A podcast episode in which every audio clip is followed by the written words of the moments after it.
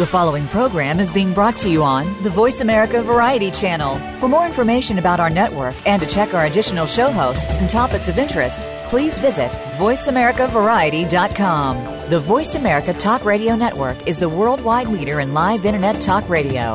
Visit VoiceAmerica.com. The views and ideas expressed on the following program are strictly those of the host or guests and do not necessarily reflect the views and ideas held by the Voice America Talk Radio Network, its staff, and management.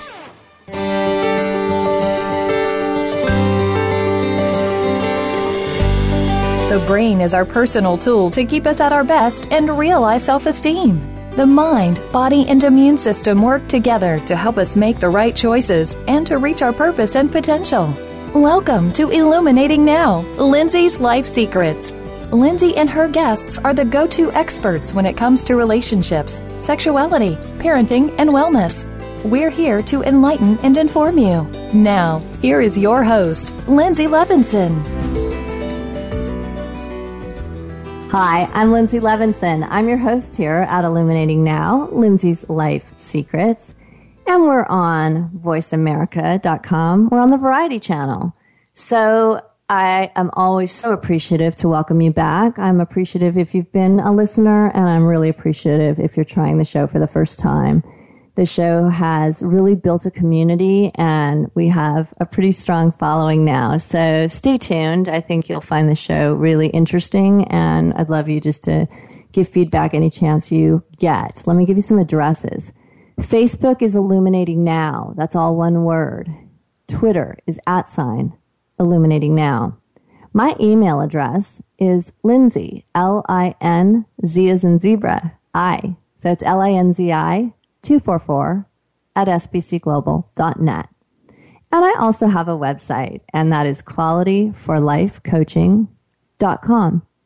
So take a look at all of those. The guest today, which I will introduce in a moment, but I'm going to have you take down her site, is sablawoffice.com. That's S as in Sam, A, B as in boy, L A W office, sablawoffice.com. So there's some addresses for you.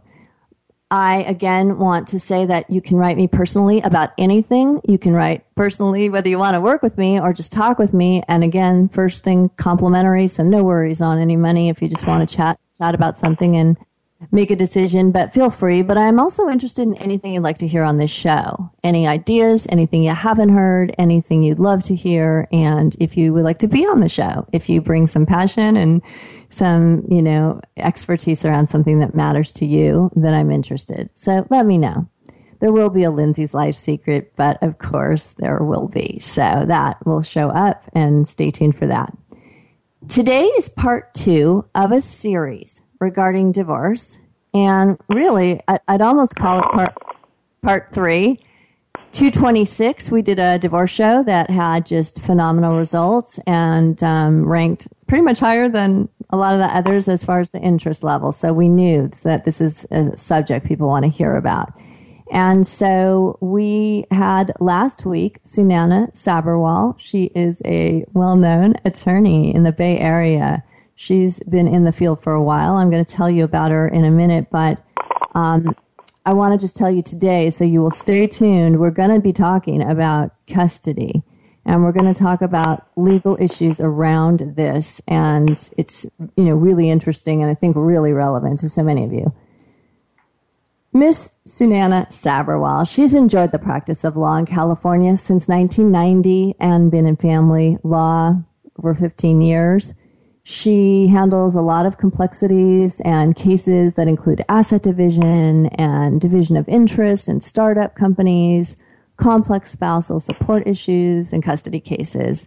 I have certainly witnessed her and um, known her for many, many years, and uh, and refer many clients to her, uh, frankly, because of her ability to strategize with complexity. But she is extremely compassionate, dedicated, and one of the one of the biggest hearted people that I know. So it's hard to find that when you're looking for an attorney. So I really want to throw props on that. She has handled general civil litigation, employment litigation, and injury cases. So that whole broad range you can imagine that just contributes to her ability to pursue creative avenues, strategies, and and work with different individuals. But on legal representation. She's extremely creative. She has a bachelor's degree from University of California, Berkeley, and a law degree from University of California, Hastings College of the Law. So I am really thrilled. You know, I was lucky to, enough to get her last week, but here we are again. So, Sunana, welcome and thank you so much for being with us on the show a second week. Well, thank you, Linzi. This is my third show now, and I'm finding myself looking forward to these programs. I think yeah. it really helps us to engage, and I think we we come up with some creative ideas ourselves while we're while we're doing these shows. I do. I, I believe that. You know, collaboration. It's just a stimulation of thought and two people having it at you know in a conversation where we're both very passionate. I think Sunana and I intersect strongly at the passion over legal and wellness um, we, we want everyone to be treated fairly and have their rights preserved. And we want people to be thinking about health and wellness and sustainability of an individual or a family or children or couples. And so this is why, you know, last week we talked about non marital relationships, common law, again, two individuals. We want them to be taken care of, but they can choose not to get formally married. And how does that work out for them? So, if you didn't listen to that, you might want to tune into last week's show. Today, we're going to discuss child custody issues in divorce. Okay, so this is like a huge topic, right? Like we we could talk for weeks on this. So let me just say, we're going to give you an overview. We're going to talk about myths because that's an interesting word that I bet you can all relate to. Everyone checks with each other. Is this true? Did you hear this? Do they do this? You know, so myths that are out there about this process. We're going to talk about how court and parents deal with custody. And let's face it, it is the most heart wrenching aspect of a divorce. It's the conflict around the children. And then we have to start spending less time and dividing time. That becomes a logistic, it's necessary. We have to get permission from each other, just where you can go or what you're doing or a change in the plan. So, but you know what? All this can be excruciating when you've lived with the freedom to choose things for your kids and you know, not have to be under some rules. Kids often get put in the middle so often. I mean, I don't know when it doesn't happen, so, but I can't really say all the time, but it's just so often that they're in the middle of divorce conflict. It's a terrible emotional time that everyone is involved in, but the kids are the biggest button that ends up getting pushed and usually by an angry spouse, you know, kind of becomes a, a pawn, you know, something to do with the child. I would also say that often each parent really during this time, I don't care if it goes on for a year, it could be five years later. So some people can pull it together and some people can't, but the parent really wants to do a couple of things that I've noticed through my work. They want to prove their worth to the child because the other parent who they adored somehow doesn't want to be with them or vice versa. But you can understand what I'm saying. They know the child's witnessing that somebody's getting rejected, and so they need to really prove their worth. So that's one goal a parent has. And then they also want to tell their story. You know, they don't know what the kids think happened, but they think it's important to tell their story and, you know, what really happened or what your mom did, what your dad did.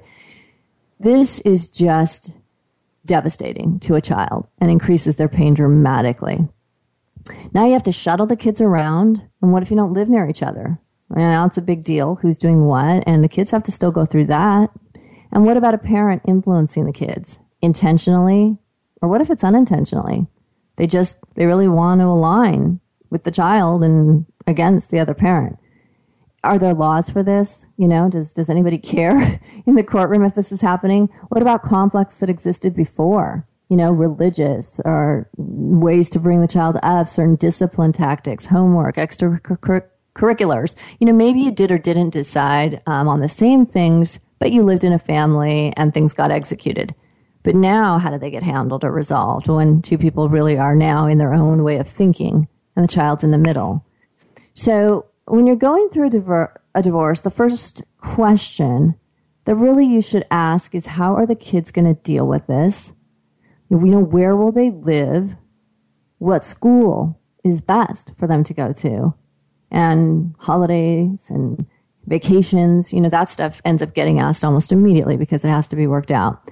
I just want to say, because I want Sunana to really start talking because we have this, you know, person who is full of wisdom and uh, a wealth of knowledge. So it's really important to hear her. But I think that people, every person in a family, is experiencing trauma and anxiety and stress. And I tend to add panic because when you don't know what's going to happen, you're not only with anxiety, you start to panic because you're starting to lose control because you don't know who's going to make the final ruling. And then you're also dealing with sadness and anger, and probably most of all, a feeling of helplessness because one way or another, you've got to get all this resolved and you're not sure how it ends. So you're, you've lost control. So I just want to say these are things we need to consider. And um, that's part of the health piece that I want, you know, us to always be sort of making room for. Sunana, let's just start at the basics. I mean, you know, custody. So uh, people are splitting up. Tell us something about how this even works out. How does a ske- uh, you know schedule? Just anything you can tell us. Well, you know, I like the way you put it. You know, the first questions are how are the kids going to deal with this? Where will the kids live? Where will the kids go to school? Um, how will they handle, you know, how, how, how are we going to handle holidays and vacations for them? It really is about putting the kids first. And I think you have to have that mindset when you go into what are we going to do now? How are we going to divide their time? They really need to be at the forefront of the discussion, and, and what is best for them has to be taken into account and it, and it's just hard to do when you're dealing with all those those those those emotional challenges you just described the panic the helplessness the anger the fear it's just really hard to do that because you're dealing with your own emotional baggage so um, the best thing to do, the basics, are really, you know, you got to figure out how you, how the kids, how you're going to exist going forward. What's going to be the plan for the kids? And right. the, really, if you can work it out amongst yourselves, that is always going to be the best solution because uh, when you when you make agreements, you're more likely to own them and to abide by them. So I say the first thing is to really try to put aside all that other baggage and just focus on what do we need to do for the kids. So that is really the first thing that has to happen. But unfortunately, it doesn't always happen that way. There are some Sometimes I'm amazed at what people are able to do on their own without having help from the courts, and other times they can help, have the help of a dozen different professionals, and they still can't get it worked out. So you, you know, so so I say the fir- first thing to do is to really try try to put your differences aside and make this work out for the kids. But inevitably, and in many cases, that just doesn't happen. So what's the next step then? Well, I think it's important to understand what does how how does the law prioritize things when it comes to sharing children? What what are the predominant legal theories that or themes that run throughout the law that the courts try to apply in order to figure out how to share the kids? Well, one of those, and it's actually codified, is in California. It's codified is that the courts uh, primary concern should be, first of all, for the child's health, safety, and welfare. That's always going to be number one. Um, but um, the other prevailing theme is that the child should have frequent and continuing contact with both parents. The, the, the, the, law has a very high regard for the children having significant periods of time with both children. Well, I mean, with both parents. Right. Which totally okay. Makes, yeah, that makes sense. So, and the other thing, and in fact, it's a presumption. In other words, the law says unless you can show the court otherwise, the court feels that joint custody, meaning significant periods of time with each parent, is in the best interest of the child. Okay, and you're yeah. going to hear this term a lot: the best interest of the child, because that is really what what that is the main thread that runs throughout all of the law and all of the thinking about about uh, child custody issues.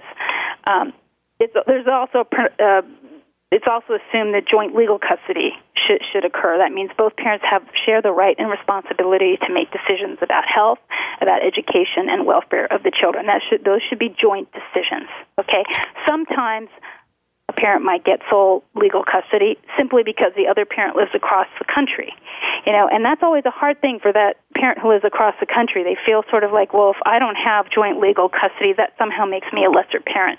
And that's not really the way to think about it. The way to think about it is if you're if you're in California and your ex is in New York and your child needs to have emergency surgery and there's no way to communicate with the other parent, you know, you would want that parent in California to have to be able to make those decisions that need to happen. Now, I would say again, of course, in this day and age of having email communications and cell phones and things, I think courts are actually even in those situations where parents are far away from each other, more inclined to allow even joint legal um, joint legal borders so that both parents can make those decisions, even if they live far apart. What do you think about um, when you talk about you know making medical decisions? I mean, that makes total sense. On you know, is, are they going to get braces? They have glasses. They just fell out of the tree and broke their arm. I'm going to get it fixed. I mean, calling the other parent and involving. What if you have a situation where a parent has raised a child um, and really been the predominant caretaker, like the only one to go? In other words, maybe it's a child. Um, that has, um, you know, suffered from ADHD or depression, or maybe they have asthma or colitis, or, you know, they have something. So this parent has really been in tune with how to take them to their doctors, get their medications, make sure they're okay, get them through school, you know, and, and, and the other parent wasn't involved. And, you know, whether they were the, didn't want to be or were busy providing in other ways, but, you know, is that considered in the court? Um, you know that one parent can say i i am the one who did all this so i really know and i'm really connected and i know the whole team of doctors and you know and the other person's never even come to an appointment I think the courts take that into account for sure. Um, and you know that that could that could be the parent that was a stay-at-home parent who had the time to do those things, and the other parent may not. And and a court can definitely consider those things, especially with a child who has some special needs or some health issues. However, the other observation I want to make about that, and and I think this happens a lot in these cases. I I find you know it, the stay-at-home parent says I was the one who was always there. I should get more time with the child. You know he she was always at work traveling, and now they want to have equal time with the child. That just doesn't seem fair. And I, I, I have, I have, I think that I think the one way of looking at this is okay. May, maybe that person should have spent more time with the child early on, but I, th- I think, um, and I, I can't. I'm not speaking about every court or every judge about this, but I think that many would say, you know, if a parent wasn't involved before and now all of a sudden because there's a divorce wants to be involved more, then the court says that's a good thing. You know, right. I think everyone would agree that parental involvement is a good thing. And if right. a parent wants to step up the plate and says, "Yeah, I maybe wasn't there as much as I should have, but I am now ready. I want this. I'm going to step up to the mat. I'm going to do everything my child needs. I'm going to be there for them, and and I'm I'm going to do that." The court the court's going to want to give that parent a chance to do that. Yeah, they have value, and I want to just I want to pipe in on a psychological note. You know, this uh, some things I call Lindsayisms. this one's probably too long to call that, so I'll just say it's something I evangelize very strongly. Is that and and look it up in any book. You know, go do your research so that if you don't feel that I'm sharing information that's credible, go find out. But a child before they're even able to be conscious of, of this thinking, and maybe through life they're hardly conscious of it, but in their subconscious, with no question, it is for their brain to recognize their wholeness. That's the integration of the two parents. For them to have total self esteem, they believe they're half of their mom and half of their dad, particularly in, in a case like this we're talking about where people are splitting and, and really, you know, I'm not someone who maybe never met a parent might be a different situation, um, which is a whole other set of psychology stuff. But in this case, they know I'm half my mom, I'm half my dad, and I'm lovable. I mean, that's the ideal goal. That's what you'd wish for. So, you know, if the, if a parent is trying to make a case in court, I was the one, and not have that other person step up, and I'm backing you up, Sunana, that you're saying, you know, yeah, maybe the person didn't spend as much time. But I want you all to hear me say if you're in the mix of any of this, you know, don't don't try to pull the other one away or even imply that they are not the right parent or not a good parent or not a good person because that's half of your child and your child is subconsciously logging so if one parent hates the other, they log. I guess half of me is pretty bad. And if another parent hates the other two, then I'm not really worth much. And there's lots of studies to show that the self esteem of divorced children is you know, significantly lower than the nuclear family that stays together. I will say this I, I don't have the study in front of me. I did do the study and read it that said if two parents split up and treat each other with respect and share properly, that they found out the self esteem of that child growing up was equal to a child in a nuclear family who never split up. Not less, not close, equal. So it, they decided it wasn't so much the divorce, it's what the parents are doing to keep them away or messages being sent that make the child have to reconsider their own human worth. So that's my little psychobabble, but I had to throw it in there. So continue on, Sunana, with you know what what happened. So the court really values that these parents both get time. That's a really huge ethic that it's it's you know both sharing these joint and um, legal and physical well, you know, it's you know, it's incredible. you, I mean, it's it's it's very uh, it's very. Uh,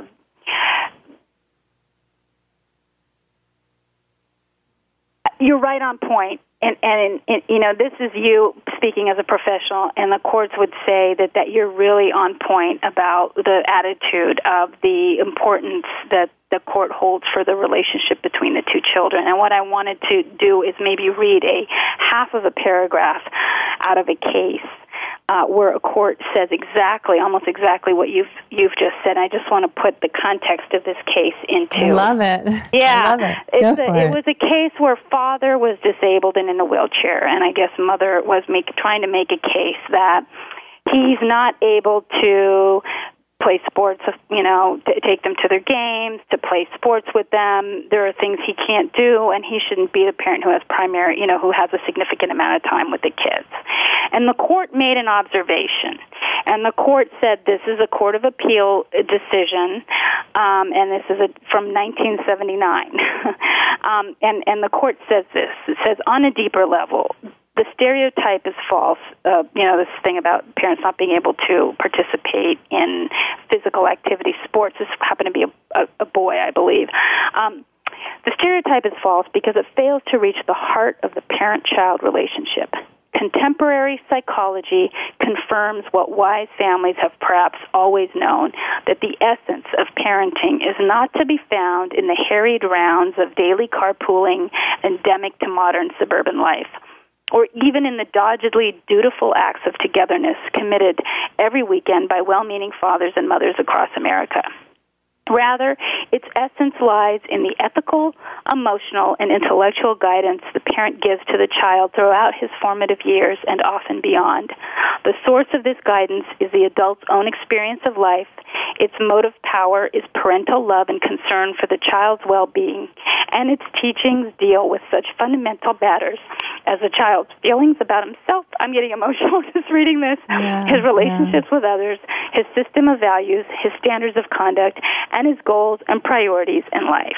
I mean, that really says it all. You know, so so it's always really important does. to take a step back and to really think about this as you're in in, in a battle with your ex spouse. Right. I, I, love. Wow. I mean, I'd like a copy of that, and that is. Um, how insightful for a court to be able to speak to it like that. And I do believe, you know, again, in the business that I'm in, in the psychology world that I live in, I see so many and have seen so many kids of divorce and in the middle of it, right after it, 10 years later, the parents still aren't talking. I mean, I've seen so many unique cases, but what's so interesting is I'm seeing the adults who their parents were divorced they were estranged while they, they grew up. So, in other words, these adults are trying so hard to work through what has been a lifetime of torture. And, and in, there's, I'm not sure there's any case, I'll just say that, where the self esteem is not a huge issue in the adult based on what went down in the parenting of, of the divorce or a split. So, I'm just saying I can see it at both ends. I see the stress at the young age, and I see that if we would take this more seriously as grown-ups and not do this to our children, we we give them the gift of a far better life so they don't have to sit as a grown-up and talk to a coach about all these sad stories of childhood. So I think that's, you know, that's really compelling and I'm really happy you, you read that. It, it's just that's like so deep and and very very relevant. So and and, and what about visitation? Are there rules Sunana like, you know, what if somebody is that just strictly if anybody's done something wrong, or is it just you know, is there anything around that that's unique? Well, I, I have to say, so you know, let's let's talk about if you can't come to agreement, right? I mean, the, the idea is that parents should know their children well and really be able to come up with a plan, but off so many times we see they can't do that. So then you're stuck basically having someone else make the decision for you. And how this um, shakes out, and it, it really depends from county to county because counties have different ways of doing things. Um, some counties really like to make the default be a 50 half 50 50 uh, split of time, you know, um, because unless there's something, if, unless there's something wrong with the parent or there's some other reason why it shouldn't be that way, some courts are just going to say, we're, we're going to give you a 50 50 timeshare. Um, other courts think that that's too onerous for a child to be flip flopping back and forth. I mean, I think at the end of the day, really, um, a court's going to do what's best for the child, you know, and it, and it, there's so many factors that come into play. How old is the child? Is the child able to express some opinion in some way? Um, uh, is there evidence that the child is having challenges with, you know, uh, being in one place one day and one place and the another uh, uh, repeatedly? I mean, uh, no matter where you are, I think in the state of California, a court is going to pay attention to these things. But I think that it, as a general rule, there is sort of a unspoken default that the courts like to follow. Okay. Yeah. So so and and you're going to be usually um, in a situation where you're meeting with family court services, and they're going to first try to help you work something out. Right. And and and and, and hopefully with the guy with some guidance from a, a person who's experienced in this, they're going to be able to c- help you come up with an agreement. But again, even even in even mediation things don't work out. So some counties allow mediators to actually make recommendations to the court. You know, I've sat down, I've talked to the parties, I understand that these are the conflicts they're having and this is the kind of child they have, and based on that I'm recommending to the court the schedule should be like this okay. Right. And that's right. that's usually how that happens. And then from there, it can get more complicated depending on the kind of things that are going on in the family. Right. Which there are so many. We're going to be going off to break in a in a minute here, and I just. And I, again, I have I have actually one little story which I'll tell after the break. It's brief, but um, but there are so so many complexities and it's it becomes really difficult to know how a court would even find out the information needed to you know, to know how to make decisions around these children because they haven't been living in the house all that time. So we're going to talk more. We're going to go into some more detail. We've got some really relevant information you're going to want to hear. So we're going to break. This is Linzi Levinson. And we are listening to Sunyana Sabrawal, our guest today, and we're heading off to break, but please stay tuned because we will be right back.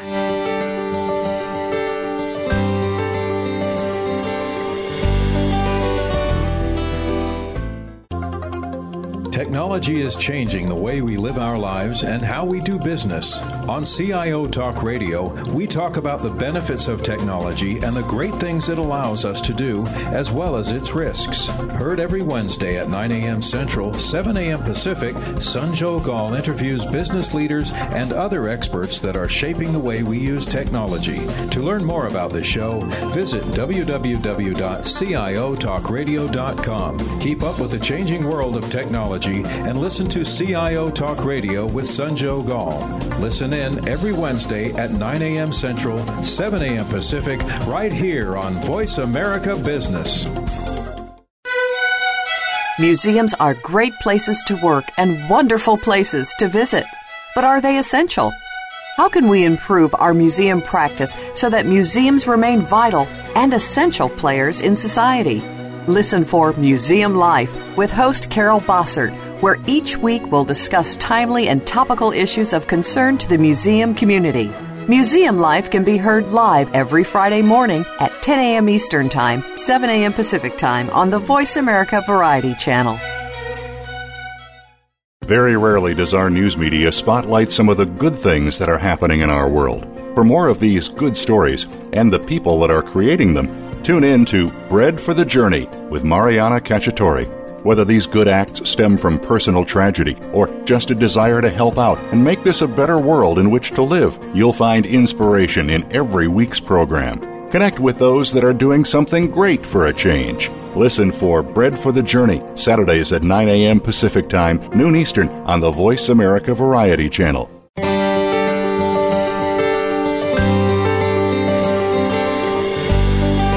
are tuned in to Illuminating Now, Linzi's Life Secrets. To connect with Linzi or her guest, please call in to the show at 1 866 472 5788. That's 1 866 472 5788. You may also send an email to linzi244 at sbcglobal.net. That's L I N Z I 244 at sbcglobal.net. Now, back to Illuminating Now. Hi, this is Linzi Levinson. We are back and thanks for coming back. I really hope that you're enjoying the show. I hope it's of value to you and I hope that it continues to be of value because we have a lot more to talk about we were talking about when parents can't agree and that's a pretty that's a pretty important thing to talk about when parents can't agree on how you know a lot of things to do with the children where they're going to live or other things too but just even just where they live that alone is a huge issue so Sunana take us back into that you know so what to what happens well, as we were talking about mediation, and, and then there's this term recommending mediation. Um, and there's also a whole bunch of other things the courts can order people to do to try to get them to come to agreement. You know, one, one is to get, appoint a co-parenting, you know, counselor, someone to really sit down with the people. I mean, when you're dealing with a court system, you don't have a lot of time.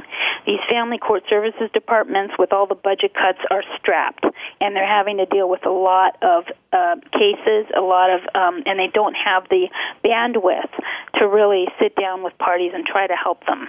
Um, so sometimes a court can, if especially if the parties have the financial ability, require people to go off with somebody private, you know, that of course is approved by the court and has a proper certification and experience to try to really sit down with the parents, get deep into the issues that are sort of driving the conflict, and try to come up with the with a resolution. So the court can do that.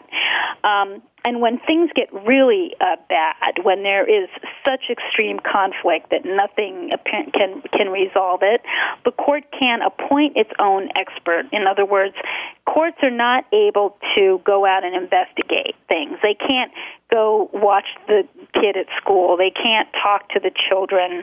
They can't interview, uh, you know, family members or, um, you know, they, they, they're just they're not allowed to do that. So they will appoint an expert to be the eyes and the ears for the court um, and that would be a child custody evaluator, and that is again someone who's who's got a significant amount of experience, skill. Oftentimes they're PhDs um, who can really. Uh, conduct testing, psychological testing of parties.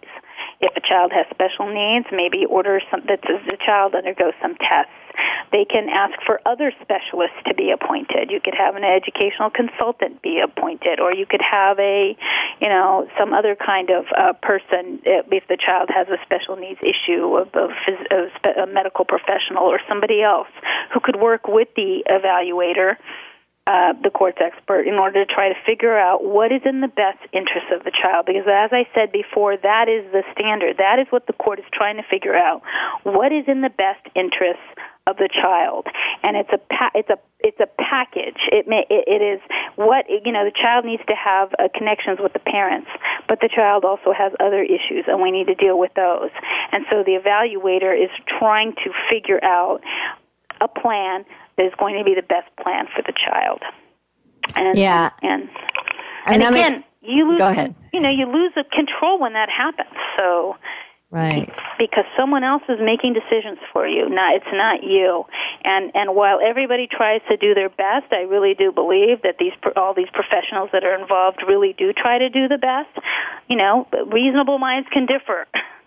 Yeah, absolutely, and and so often do when when you're dealing with this because so many different versions and opinions and stories and perspectives are are entering in. So it makes it very difficult and and, you know, I think that one thing that I would also add that I've just seen this time and time again, I, I it's, it's so, it's, it's so huge in the courtrooms that, and when I'm talking to clients that are maybe going to court, whatever it is, you know, they're really ready as they prepare themselves. It, it's to talk about the other parent.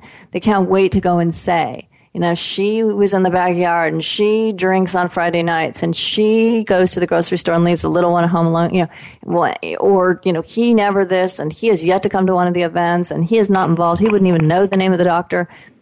You know, and I just think that, the, and I may be jumping off, but I'm just listening to all the different stories and i'm picturing even an evaluator trying but people want to tell the story about the other parent and i think especially in court but even as an evaluator is going to write up a document that's going to go to court i mean I, I feel like there's just a true the judge has heard it all like the judge is not on the he said she said game show that's that's not what the judge goes to work to do every day but yeah that's sort of what happens so i feel like that's that's harmful almost. If, if you know, in other words, I always teach my clients don't you know compliment find one good thing that the other parent's done at least and then mostly speak for yourself i would be a good parent for these reasons i feel i'd like to spend time for these reasons i feel i can contribute in these areas and i think it would be a good choice to choose me for this and this and she's you know been as good of a mom as she could and sometimes you know makes mistakes don't we all but this is what i'd like for myself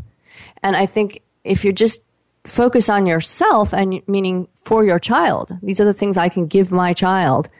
I don't know what what do you think, Sunana? Do you feel like that shows up a lot in court that parents miss speaking about what they can contribute and give and do and love for their child and they spend more time talking about the other parent? I think that's exactly what happens and I I want to say like you said the judge has heard it before and and these custody evaluators are very skilled and at, at, at figuring out. I mean, they they have the ability to ask people to take. Uh, uh, psychological test to try to you know ferret out some characteristics like is this parent more have has more of a does this parent have more of a selfish personality uh, do they have um, or do they have a child centered personality you know um, th- th- that is one of the things that these evaluators are trying to look for um, understanding that that's not the end of you know once the evaluator has maybe figured that out or has an opinion about it that's not necessarily the end of the story because at the end of the day even if you have a narcissistic parent, a child still loves that parent, and that parent should sure. still be in that child's life. You know, right. uh, I mean, the thing about these evaluations, it's not just deciding like who's the better parent, and, and they really, I think, try to stay away from that kind of characteristic.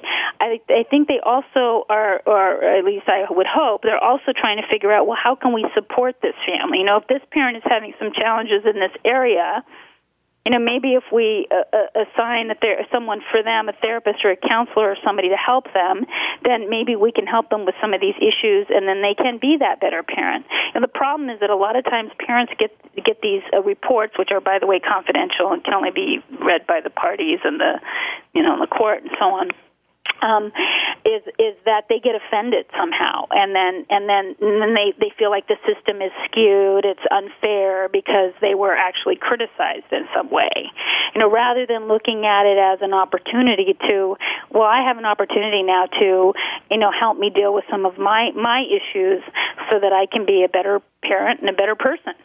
Um, but unfortunately, you know, I find that people don't really look at it that way. And I think that you know, if you have a lawyer, I mean, the problem is that lawyers, you know, the lawyers are always dancing this this sort of between two two two sides of the fence here. On the one hand, your client wants to hear what they want to hear, you know, and and, and you're there representing them, advocating them.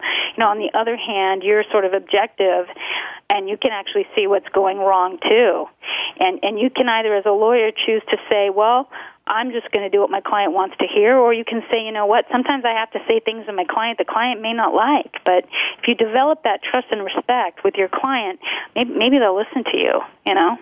Yeah, yeah. And I think I can think of so many controversies that I, I still can say I'm not sure. So let's say it was known um, that there was a bias. Let's say you know, mom has a bias and just absolutely has no tolerance for homosexuality or transgenderism or, you know, but that, but that child is, but dad's absolutely cool with it or religious, you know, um, dad goes to church or, you know, every Sunday or, you know, whatever it is.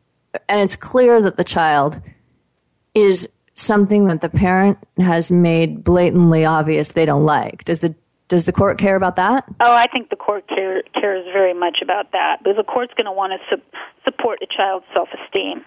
And if one parent just can't get off of their uh, you know bias, the court's going to have to make that hard decision and say, you know, this this child just can't spend as much time with you, and and I'm going to give you an opportunity to go deal with it.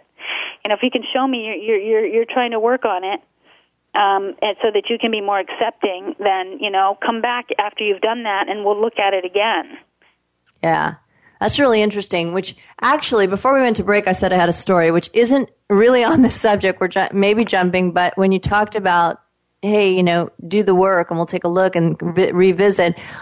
We were making the you were making the point that it is so important to the court that both parents are involved and and I was making certainly from a psychology analogy and you were too with what you were reading so that you know it's really important for the child to have both parents and it's important that the court wants that um, and I know of a situation where the mother you know the the, the they would split up but the, the ex could not be quick enough to tell the court that that she is on drugs and she's a drug addicted person and she had to come clean. You know, she certainly wasn't going to perjure herself. So she admitted exactly what. And I mean, everyone was positive that would be, you know, the child would be given to the dad. And, and the judgment on that was no, it's still 50 50.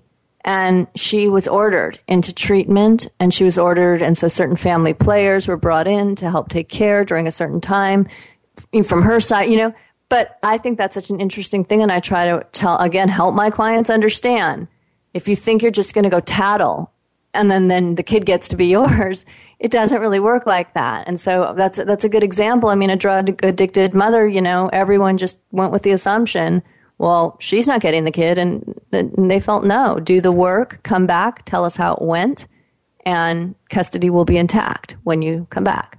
So I just I think that's interesting, and it's sort of the flip side of what I was saying. What if you know? What if the child has their own things and, and a parent doesn't agree? But I think these are all they're all so unique. And what I think is so unique in the court of law is that there's like there really are laws, but then there's total discretion, right? Isn't is, doesn't the judge end up with total discretion in the end?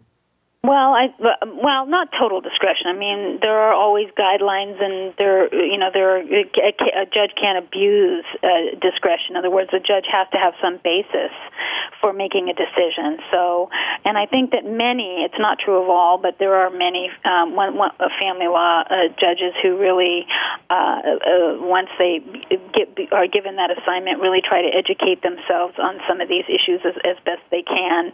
Um, you know, so that they're more sensitive sensitive to some of these issues. Uh, I would wager, though. I mean, uh, you know, you often see uh, maybe a drug addicted parent losing custody, eh, but that's early on. You know, the court's going to do the safest thing at the outset to make sure the child's protected until the court has an understanding for what's going on. You know, uh, um, before I mean, I, I, I don't think that a court's going to say, well, you know, someone's drug addicted, that's okay. I, I'm pretty sure that that mother had to go through a lot of um, uh, her, hoops and hurdles to show that she was going to, you know, beat her addiction in order yes, to be a good parent you know yeah. but that's the great thing about it is there's hope you know and that the court system can actually help people you know yeah, I mean, yeah, I think so. So often we look at the court system as as being a system that is uh, maybe colder and not not able to help people, but I think that it can, you know. Right.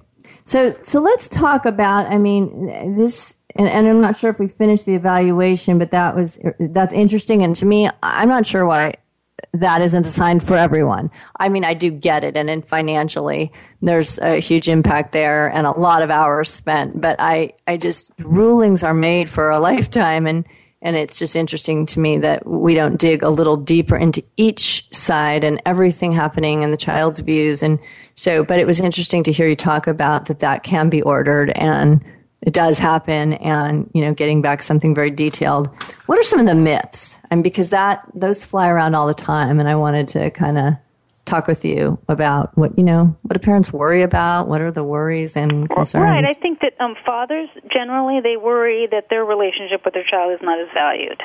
You know, I think that's a common myth, or I think that there are mothers out there who think, "Well, I'm the mother, so that gives me a right to more time with the children than than than father ha- gets to have."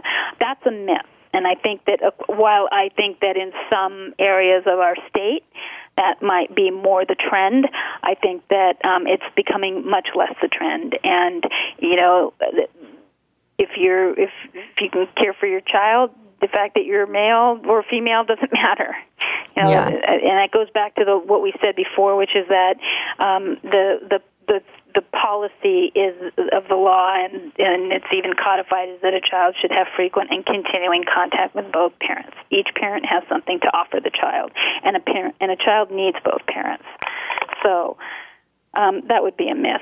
Um, I guess another myth I hear is, you know, mother doesn't work, so I'll have to pay child support forever and that's actually not the trend in California either. Um, parents are both expected to do their best to try to support their children. When one person cannot just sort of relax at home and and and think that you know they're not going to have to, uh, go out there and try to work and help support their children. So, you know, that's another that's another thing. Um, you know, it may may take a while. It may you know it may be a slow process, but um, that is also, I think, another myth. Um, some people think that that the gender of a judge is going to make a big difference, and again, I think that that's becoming less the case.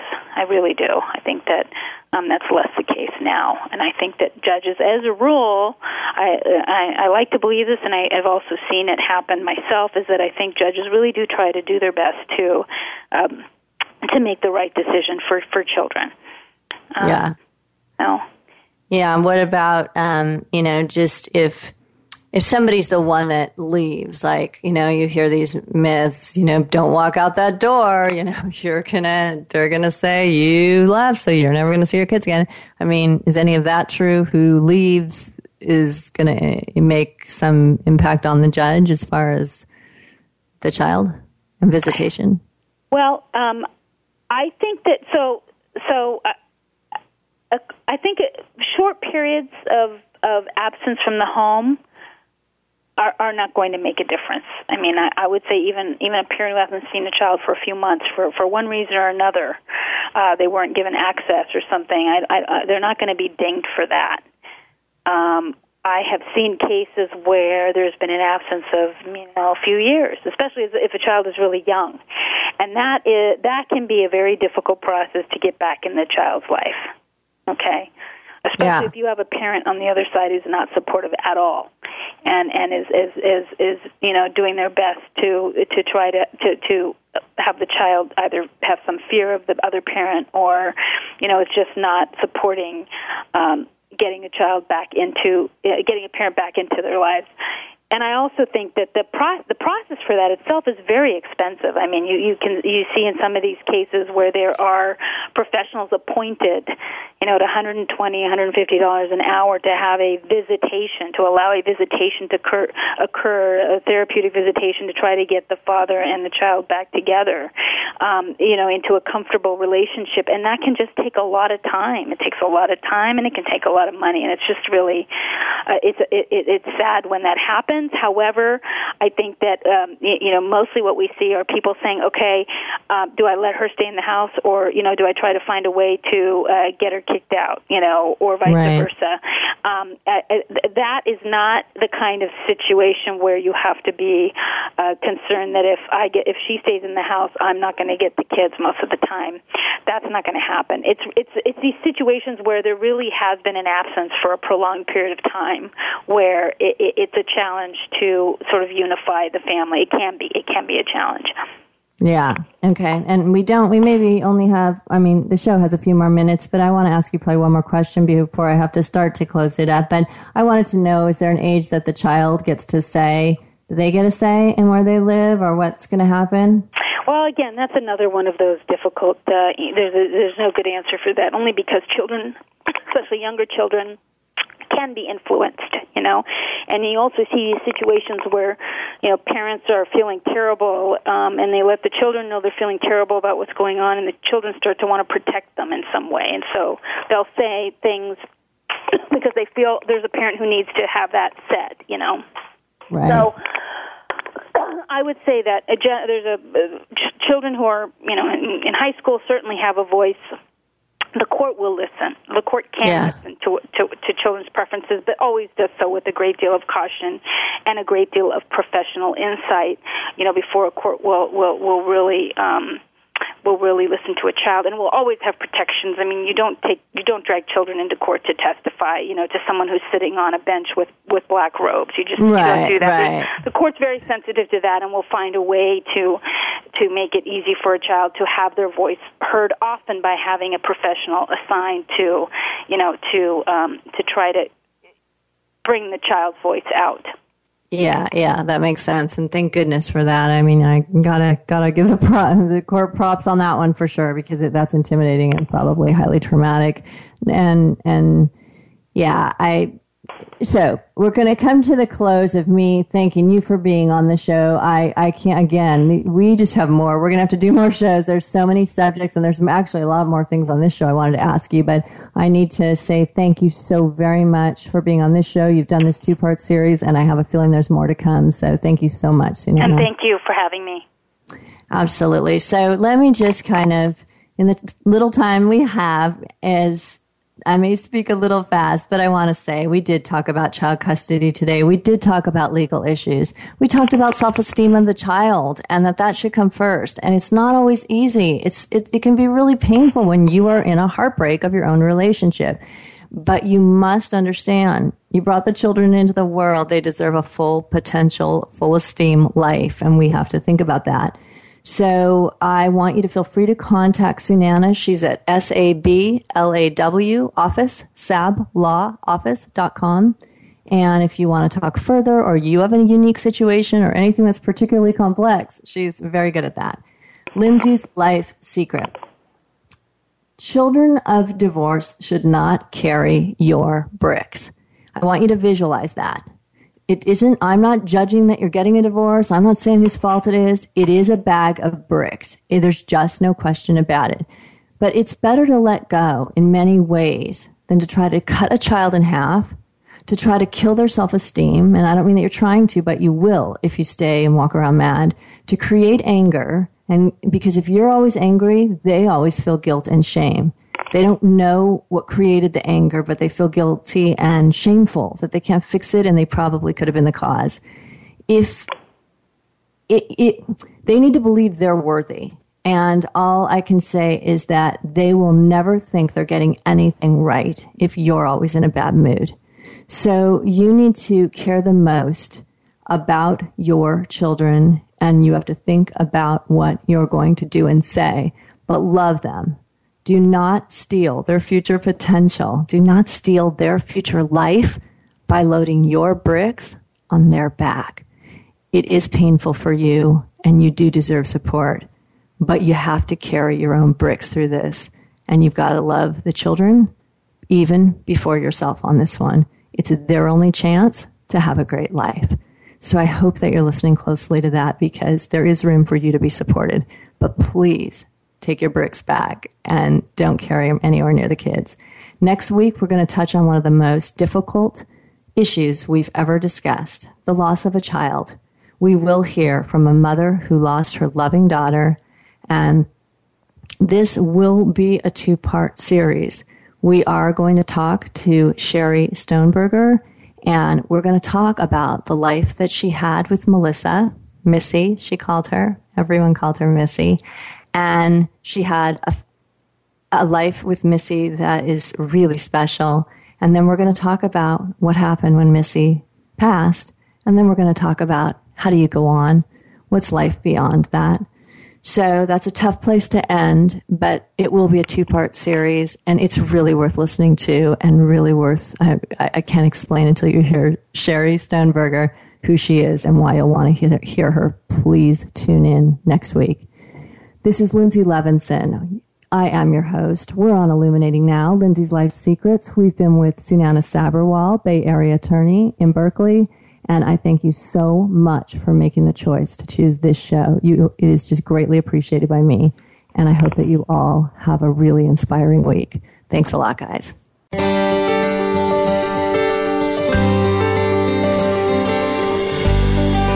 for joining us for Illuminating Now Linzi's Life Secrets. Please join Linzi Levinson again next Wednesday at 3 p.m. Eastern Time, noon Pacific Time on the Voice America Variety Channel. Have a terrific week.